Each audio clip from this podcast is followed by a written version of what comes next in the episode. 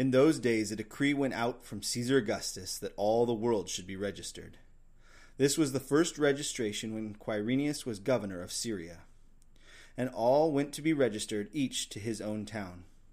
And Joseph went up from Galilee, from the town of Nazareth, to Judea, to the city of David, which is called Bethlehem, because he was of the house and lineage of David, to be registered with Mary, his betrothed, who was with child. And while they were there, the time came for her to give birth. And she gave birth to her firstborn son, and wrapped him in swaddling cloths, and laid him in a manger, because there was no place for them in the inn. And in the same region there were shepherds out in the fields, keeping watch over their flocks by night. And an angel of the Lord appeared to them, and the glory of the Lord shone around them, and they were filled with great fear. And the angel said to them, Fear not, for behold, I bring you good news of great joy that will be for all the people. For unto you is born this day in the city of David a Savior, who is Christ the Lord. And this will be a sign for you. You will find a baby wrapped in swaddling clothes and lying in a manger.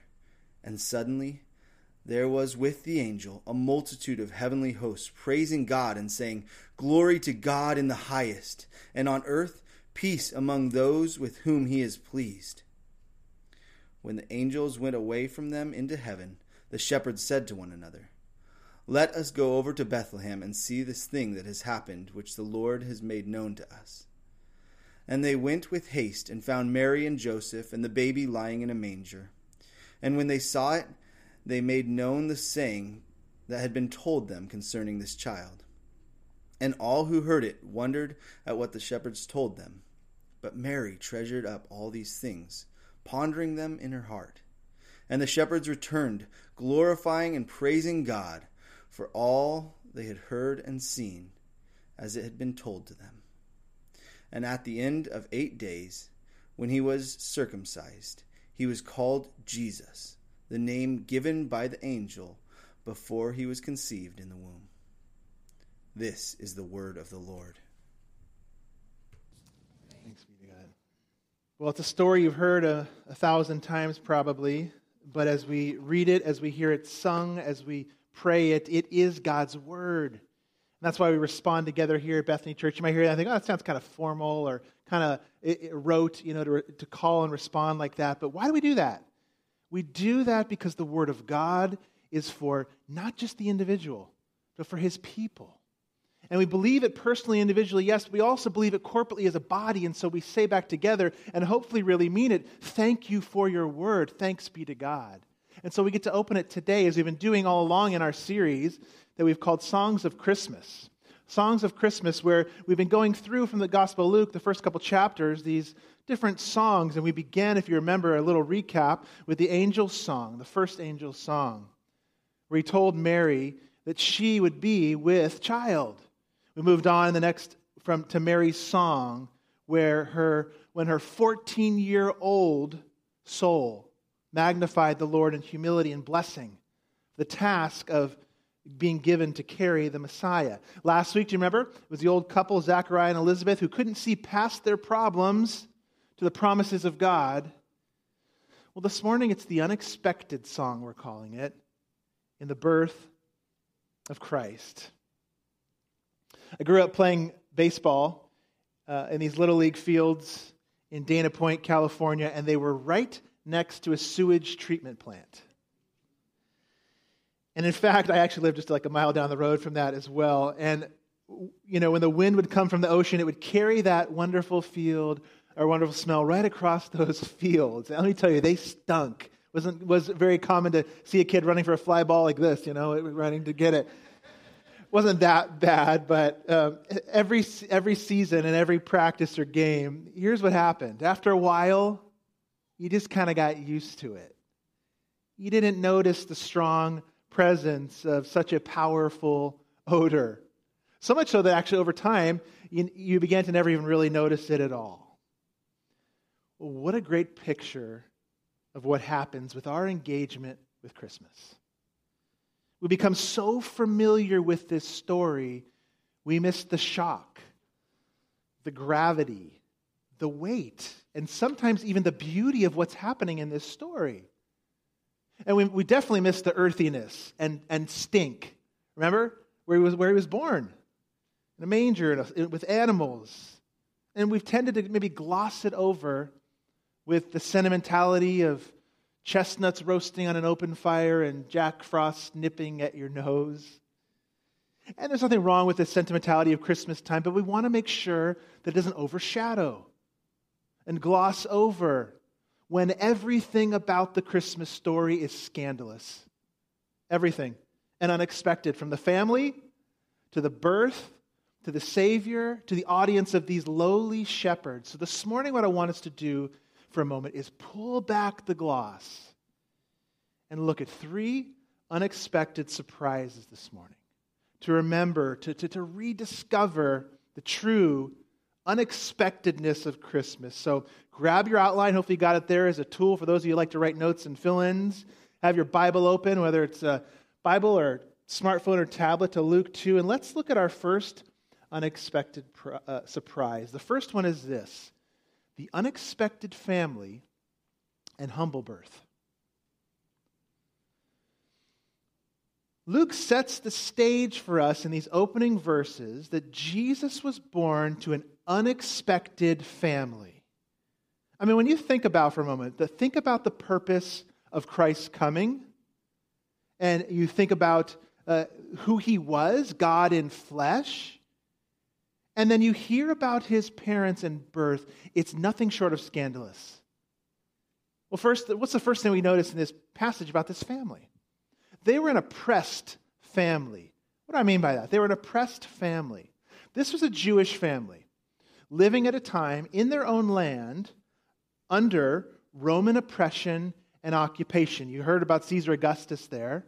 When Roman, this Roman Caesar Augustus ruled, verse 1 says, all the world at that time, basically, or all the known world. And there was a peace that was around but it was a peace that had been violently achieved. So God's people, this family, are living in a time without glory, without honor. They are a people who are occupied. I was listening to a story this week on the World and Everything in It podcast. It's a Christian news podcast. It was a story about um, the Japanese internment camps of World War II. That there were those who were taken from their homes as Americans, actually, and taken off to camps. And it was a testimony of how devastating and life altering this injustice was for the Japanese Americans now.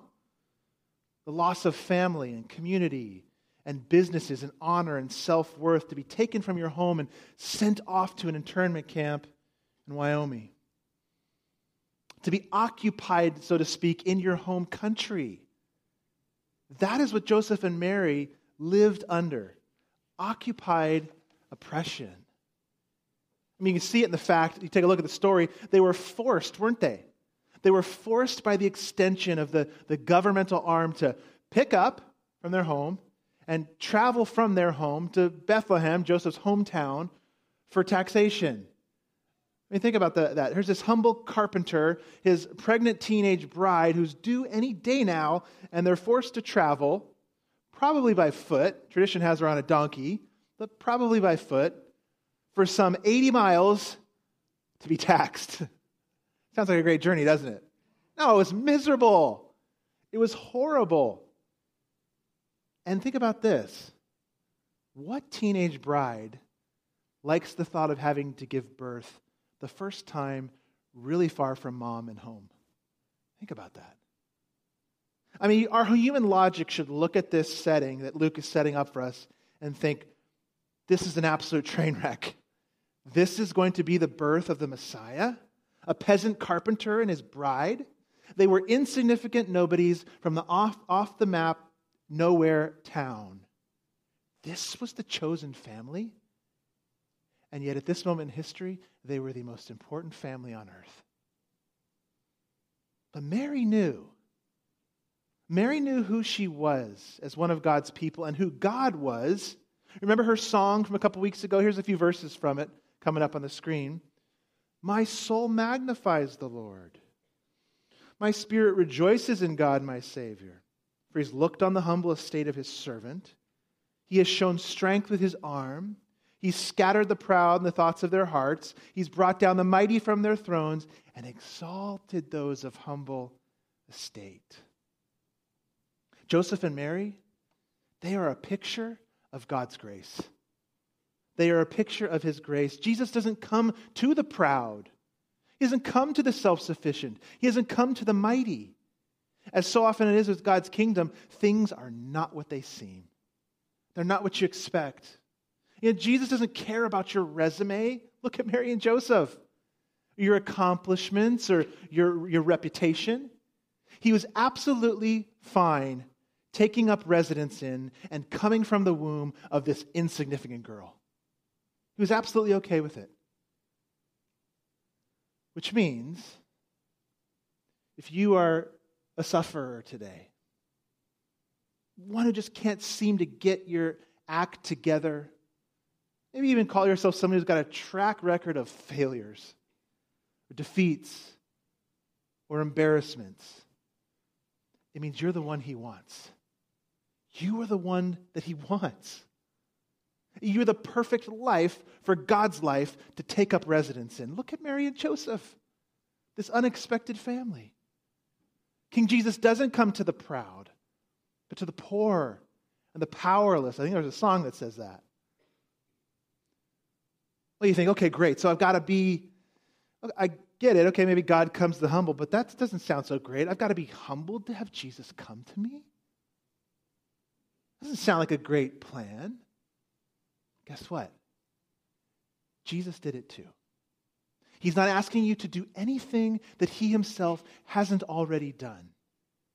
How do we know that? I, I, mean, just look at his humble beginnings with his family. But let's take a look too at his birth. He was born in a place that no child should ever be born in, and, and in circumstances and surroundings that no child should ever be born in. I mean, it's such a simple description that Luke has, but it, it packs a punch. It is a humble, wretched scandal, this birth scene. Take a look at it in verse 6. And while they were there, that's in Bethlehem, the time came for her to give birth. And she gave birth to her firstborn son, and wrapped him in swaddling cloths, and laid him in a manger because there was no place for them in the inn. Here they are. They've just arrived. They're exhausted, walking 80 miles. And what Mary had thought and kept to herself, maybe it was just the fatigue of the journey, giving her stomach and her womb pain, she now begins to share with Joseph, I think it's time. I think it's time. Remember now, She's probably 14 years old at this point. Now, we don't know exactly where Jesus was born. We don't know that. Some say in a cave. Our stable scenes, our manger scenes, they look like kind of wooden little buildings that we have on our tables. But we do know, though, that inns at this time, they were known to be really crude. Really crude. Uh, you know, to, to make a comparison, Motel 6 would be like staying at the Allison Inn in Newberg, if you want to make a comparison to this inn where they were. What they usually were like, and found in excavations and different things, they were, they were uh, like a, a, bunch of stalls in a, made kind of in a, a square where people would stay in, and they were built surrounding, uh, they were around a common enclosure, a courtyard, where the animals stayed. So you'd stay in a little stall, and your animals would probably be in the center. And as there was no room for them in this inn, it's possible that Jesus was born right there in the common courtyard with all these stalls around him, with a bunch of animals tied up around him. I mean, imagine Joseph's grief first before we talk about Mary. I mean, this is his bride, it's their first child. Oh, not here, here now, Lord? I'm sorry, Mary. I'm sure he was grieving as he watches her pain and labor in possibly this common courtyard on the cold, hard ground. The smell of animals mixed with the smell of birth. and his fumbling hands as he tried to help her deliver the baby. And Mary cries that moment in the open air of a starry night. This, this is Christmas. this is Christmas. It's unexpected. The Beatty Anna Willie described it like this The God of the universe was laid in an animal's feeding trough. There's no glory in that. That was the Savior's lifelong testimony, though. Nothing about this scene says glory, but there are many lessons in it for us. Many. Here it is. The gospel is humility always before its glory. In God's story, in his kingdom, humility comes before glory. Jesus was a prince born a pauper first. That's what Luke is telling us. He left the, the glory of his heavenly home, where everything was perfect, to be born in a slop trough, a feeding trough. It's the unexpected way of the cross. If you think about Jesus' life as it continues, the wood of the manger would become the wood of a cross, is what we see from start to finish. And he too would ask us to humble ourselves in repentance and faith needing forgiveness to, and follow his humble path. Remember, I said he's not asking us to do anything he hasn't already done himself. What other God does this? None. No other God, no other religion has a God that says, Follow me in the way of the cross, and I'm going to take it first. No other. He says to us, Take up his cross in our life. The Beatty went on in his quote to say, And when we see this, do you know what it does? It puts our glory craving hearts in check. That's what the gospel does. But it also means this glory is coming. Christmas story, oh, yes, it's humble, but it also means that glory is coming. It's totally unexpected. It's, it's, the, it's the, the, the suffering before the gift. It's the humility before the glory. It's the unexpected, humble family and the, the birth that's unexpected. It's our first surprise. But here's our second the unexpected audience of outcasts in the fields and the unexpected Savior.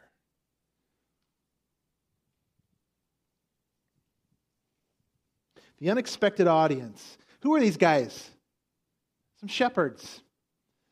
You know, when I think of this, when I get to this scene every year in Luke 2, or reading it with family, or we're doing something in church about it, and we get in the fields and the angels appearing the shepherds, I can't help but think of just one shepherd. You know who? We got a picture coming up of him. This one. I love the Charlie Brown Christmas special. How many of you love it? Watch it? Maybe a tradition yearly kind of thing. I love the scene, and it's kind of the, the payoff of the whole picture, the whole little movie where Linus quotes these lines. It's kind of like our kids up here today. It's such a sweet moment, isn't it? Where Linus quotes these lines from Luke 2. And he tells the story of the shepherds out in the fields by night and the, the visitation of another angel. They're busy in Luke, Luke 1 and 2. And then a multitude comes. But our popular culture representation of shepherds, it, it kind of gets it wrong. What do we do when people have a baby? a lot of people they, they, they love to send off birth announcements, right? You pick out a nice card stock and a cute card, and you take a, a picture of a beautiful, your beautiful baby on it, and you put it in a nice envelope. It's so sweet, it's so picturesque, and you mail off this birth announcement. Here, the birth announcement is a bunch of stinky shepherds.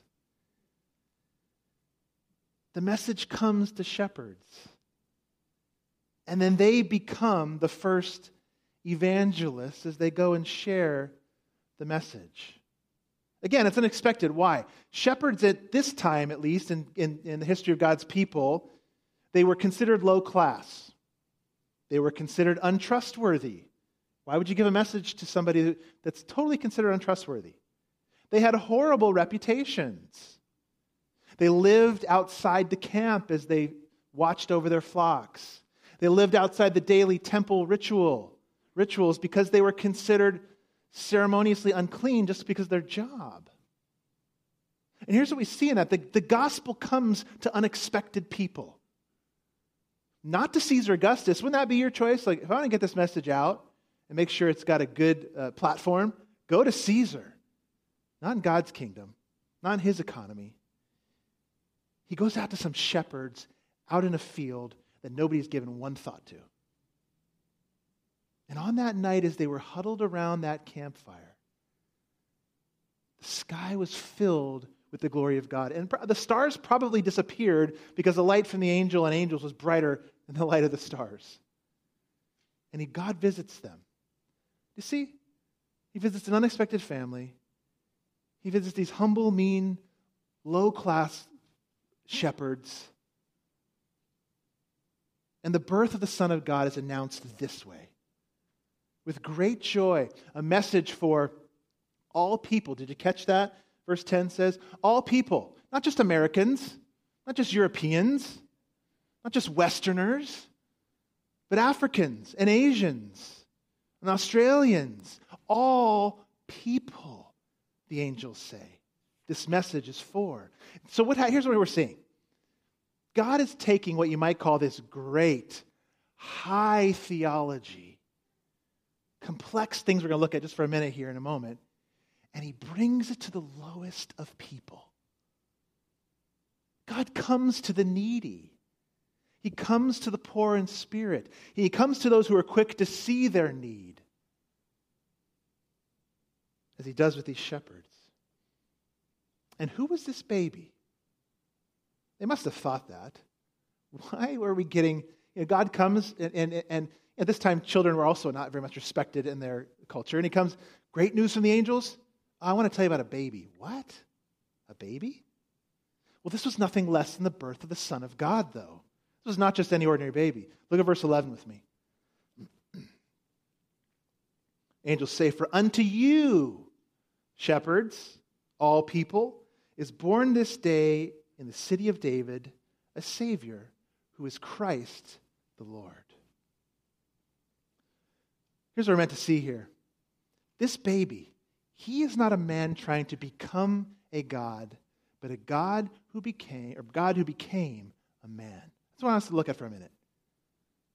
We're meant to compare and contrast here in this moment where the baby's announced. This baby with that man we talked about right at the top of the passage, Caesar Augustus. I think Luke wants us to make this contrast. We're meant to look at Caesar Augustus, who was a ruler of all the world at this time. He was the first Caesar, actually, that took on Augustus. You know what that means? Holy. He was the first one. And under his rule, there was a decisive movement that took place with the Caesars from there on out to turn them into gods, to make them become men who would be seen as a god, and towards promoting Caesars from then on as gods. So here we have at the top of our passage this man, Caesar Augustus, who is a man who is trying to become a god, a self proclaimed God, who would be thought of savior of all the world. passage says that all the world was under his rule. And Jesus Christ couldn't be more different. He's God who became a man. Here we have Caesar trying to be a God, and here is God saying, No, I'll become a man, and I'll be the true Savior of the world. You probably heard of the, the, the, the accolades of the Roman culture, and at this time, the kingdom that they had, and, and the term Pax Romana. I think, I think it's a Latin term, but it's fairly simple. It just means the Roman peace. And that term was inaugurated and kind of brought about with this Caesar and went on from a, a couple hundred years after that that the Roman kingdom brought this peace to the land and everywhere they ruled it was pax romana, peace and life was good. But it was a peace as we've already said that was brought with might, with force and destruction and oppression, so it was actually no real peace at all. It just wasn't. And here we have a message to the shepherds about a king not a man who's going to try to be God. Oh, I'm going to do everything I can to get peace for you. No, but God who becomes man and brings a totally different kind of peace. An absolutely different kind of peace. Peace between God and man, the scripture says. All people, for all people. I mean, imagine how the shepherds felt. The sky was filled with a multitude. I think possibly, maybe it was every angel that God has ever created that weren't fallen, Every angel that God has ever created was there in the sky. I mean, wouldn't you, if the Son of God, who you've known in heaven, was going to become a baby, wouldn't you want to be there if you were one of those angels and watching the sky? I would. I mean, I think it was possibly every angel he's ever made.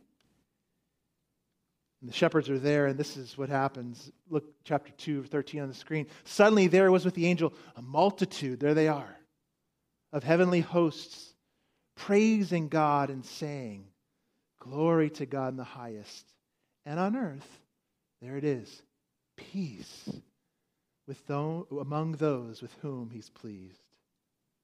Now, this isn't just some general piece of Pax Romana, but a specific peace for those who are willing to see that peace on earth between humans is only possible when peace between God and humanity comes.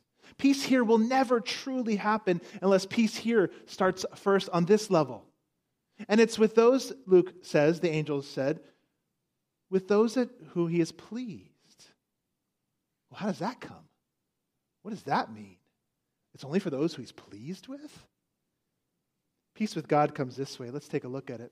Savior, Messiah, and Lord. It's in the announcement, it's in their words. How does that peace happen? It's going to be this baby Savior, Messiah, and Lord. I don't know if you caught it in verse 11, these three terms, but it's the only time in the Gospels this phrase is used. Savior, uh, the words Christ in the Bible means Messiah, and Lord. Only time it's used this way. And if there's any doubt, not only did God share the gospel with these shepherds, good news of great joy, he also revealed to them Christ's true identity. So here's this high theology. Here's who Christ is. Here's the good news. He's coming. I'm going to share it with you, shepherds, Savior, Messiah, and Lord. This is how peace comes. This is how peace comes. The baby who was in his mother's arms would stretch his arms out to save us. He is Savior. He's the promised one as well, the Christ, the Messiah, the one the Israelites, the Jews were waiting for. And then, most unexpectedly, this title of Lord. Is he really? God in flesh, Messiah, and Savior? And so, this very same question the shepherds had to think about is how do we respond to these angels? What do we do?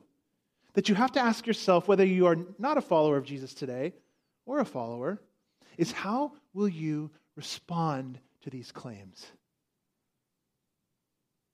This unexpected event of history. We're not talking about a fairy tale here. You know, Luke said at the beginning of his gospel, I'm writing this from eyewitnesses, and I want to make it a really orderly account so that you can be absolutely certain that these things happen. Does that sound like somebody writing a fairy tale or a story just for fun? No, he says, I want you to know with certainty. Look back at Luke chapter 1, the beginning today. But how will you respond? I think if we look closely, I think it's here, actually. I think Luke gives it to us in these shepherds and Mary. And I think if we look at the response in this story, we'll be able to grasp the unexpected nature of Christmas again. So let's close by looking at the unexpected response in our story.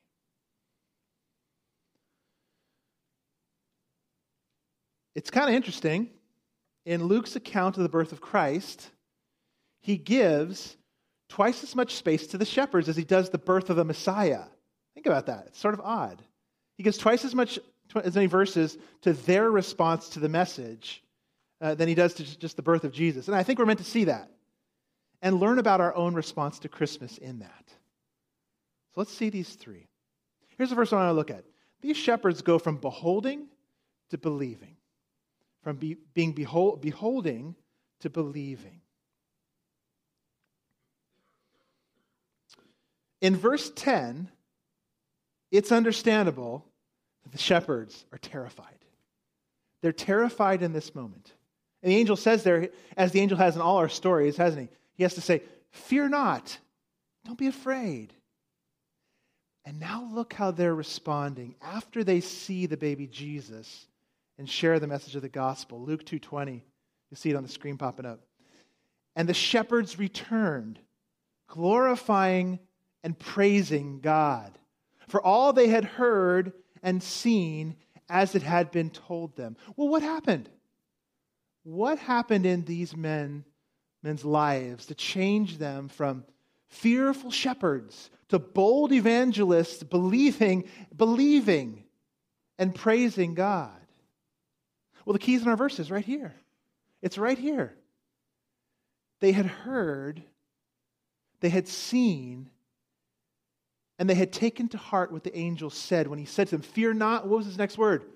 Behold it. Behold it. This good news of great joy.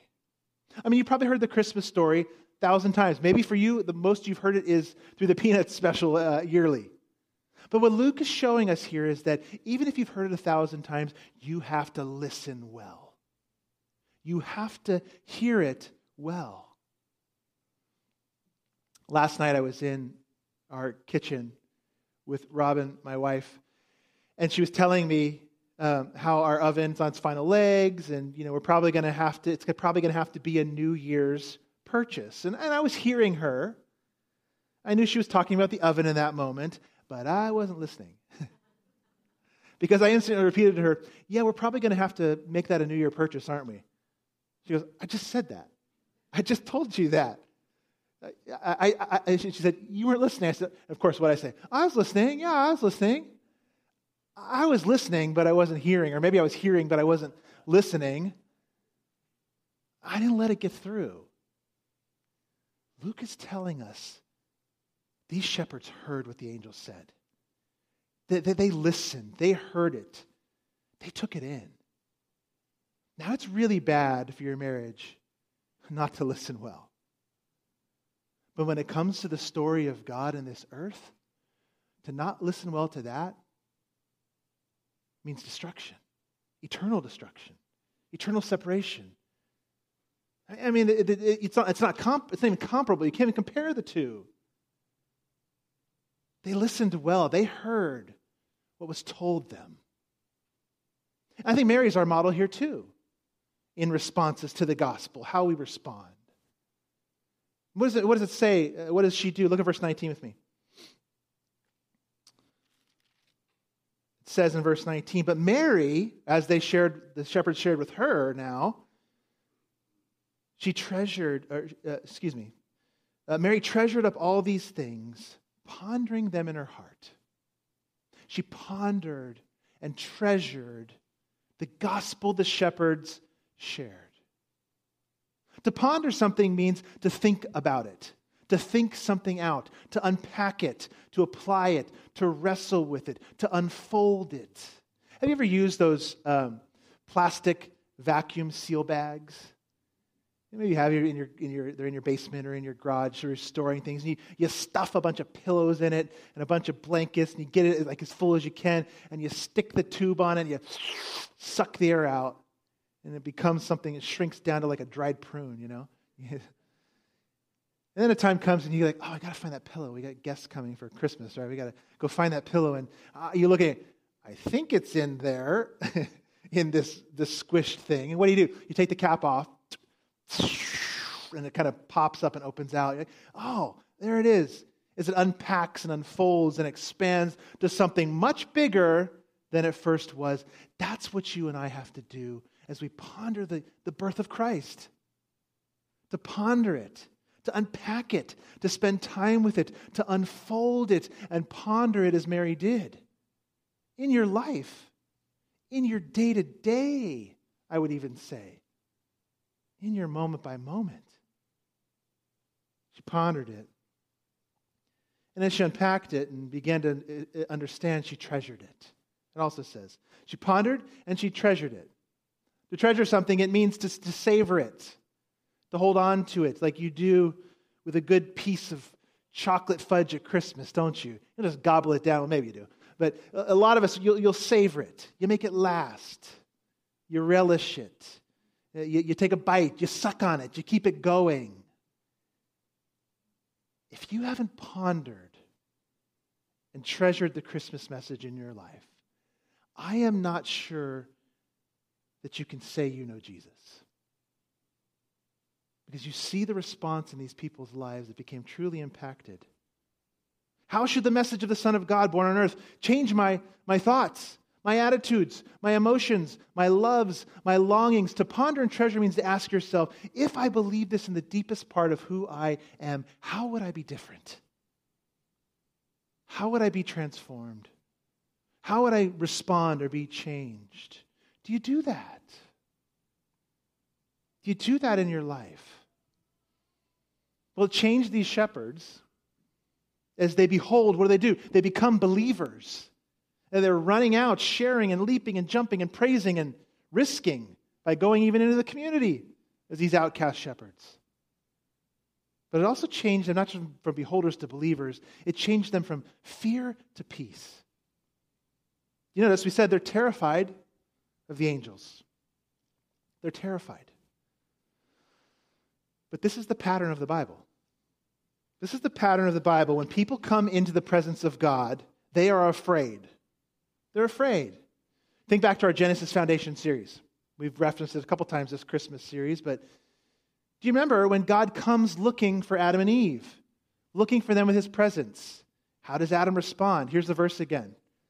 Uh, I heard you, this is after they've sinned, and I heard you, the sound of you in the garden, and I was afraid because I was naked and hid myself. There is always a fear when people get close to God, or even hear his angels that come from his presence. Why? He is holy, we are not. He is perfectly righteous, we are not. Adam says it there. I knew there was something off about me as soon as you came into my presence. Now the angels say to them, Fear not. And here's why. I say, I'm bringing you some good news now. I'm bringing you good news of great joy. A Savior is coming to make peace between God and man. Don't be afraid. In other words, Jesus is coming to deal with the things that make you feel uneasy in church today. If you're here, oh, why am I here today? He's come to deal with the thing that make you, makes you feel uneasy when criticism comes. The thing in your life that makes you feel shame, as if you know things just aren't quite right in my life. And what is that? It's your sin. It's those parts of you that are not right. They are not okay. And when you come into the presence of God, it's like being, uh, having a light shine upon you, like that big spotlight is on up there on me. And you start to see the things the warts and, and everything about you when it becomes exposed. But he makes peace, the angels say, between God and humanity by dying for us. And if you really believe that, if you really believe you can have peace with God, and that you do, and because that peace, what was once fear becomes an all loving, all accepting through Jesus Christ relationship with your Maker, would you fear rejection? Would you fear failure? I mean, you wouldn't really care about what other people think necessarily. You've got this relationship with God. Uh, would you fear the unknown future? No, you wouldn't. You have peace with God. He says, Fear not, peace with God. I'm guessing you have never noticed it before. But did you ever notice the moment Linus begins to recite these lines, he drops his security blanket? Did you ever catch that? When the gospel comes to you and you take it deep inside and you treasure it and you ponder it, and the Savior Jesus, to the degree that you really see it, and hear it and behold it and treasure it and believe it, your fears are dropped. They're dropped. Because you have peace with God. As the angel said it, fear not, peace is available. I mean, if you don't believe that today and you're here and you don't believe that today, you should want it to be true even if you don't believe it. I mean, it's the greatest message this world has ever heard. Good news for all people. Remember the, the angel said?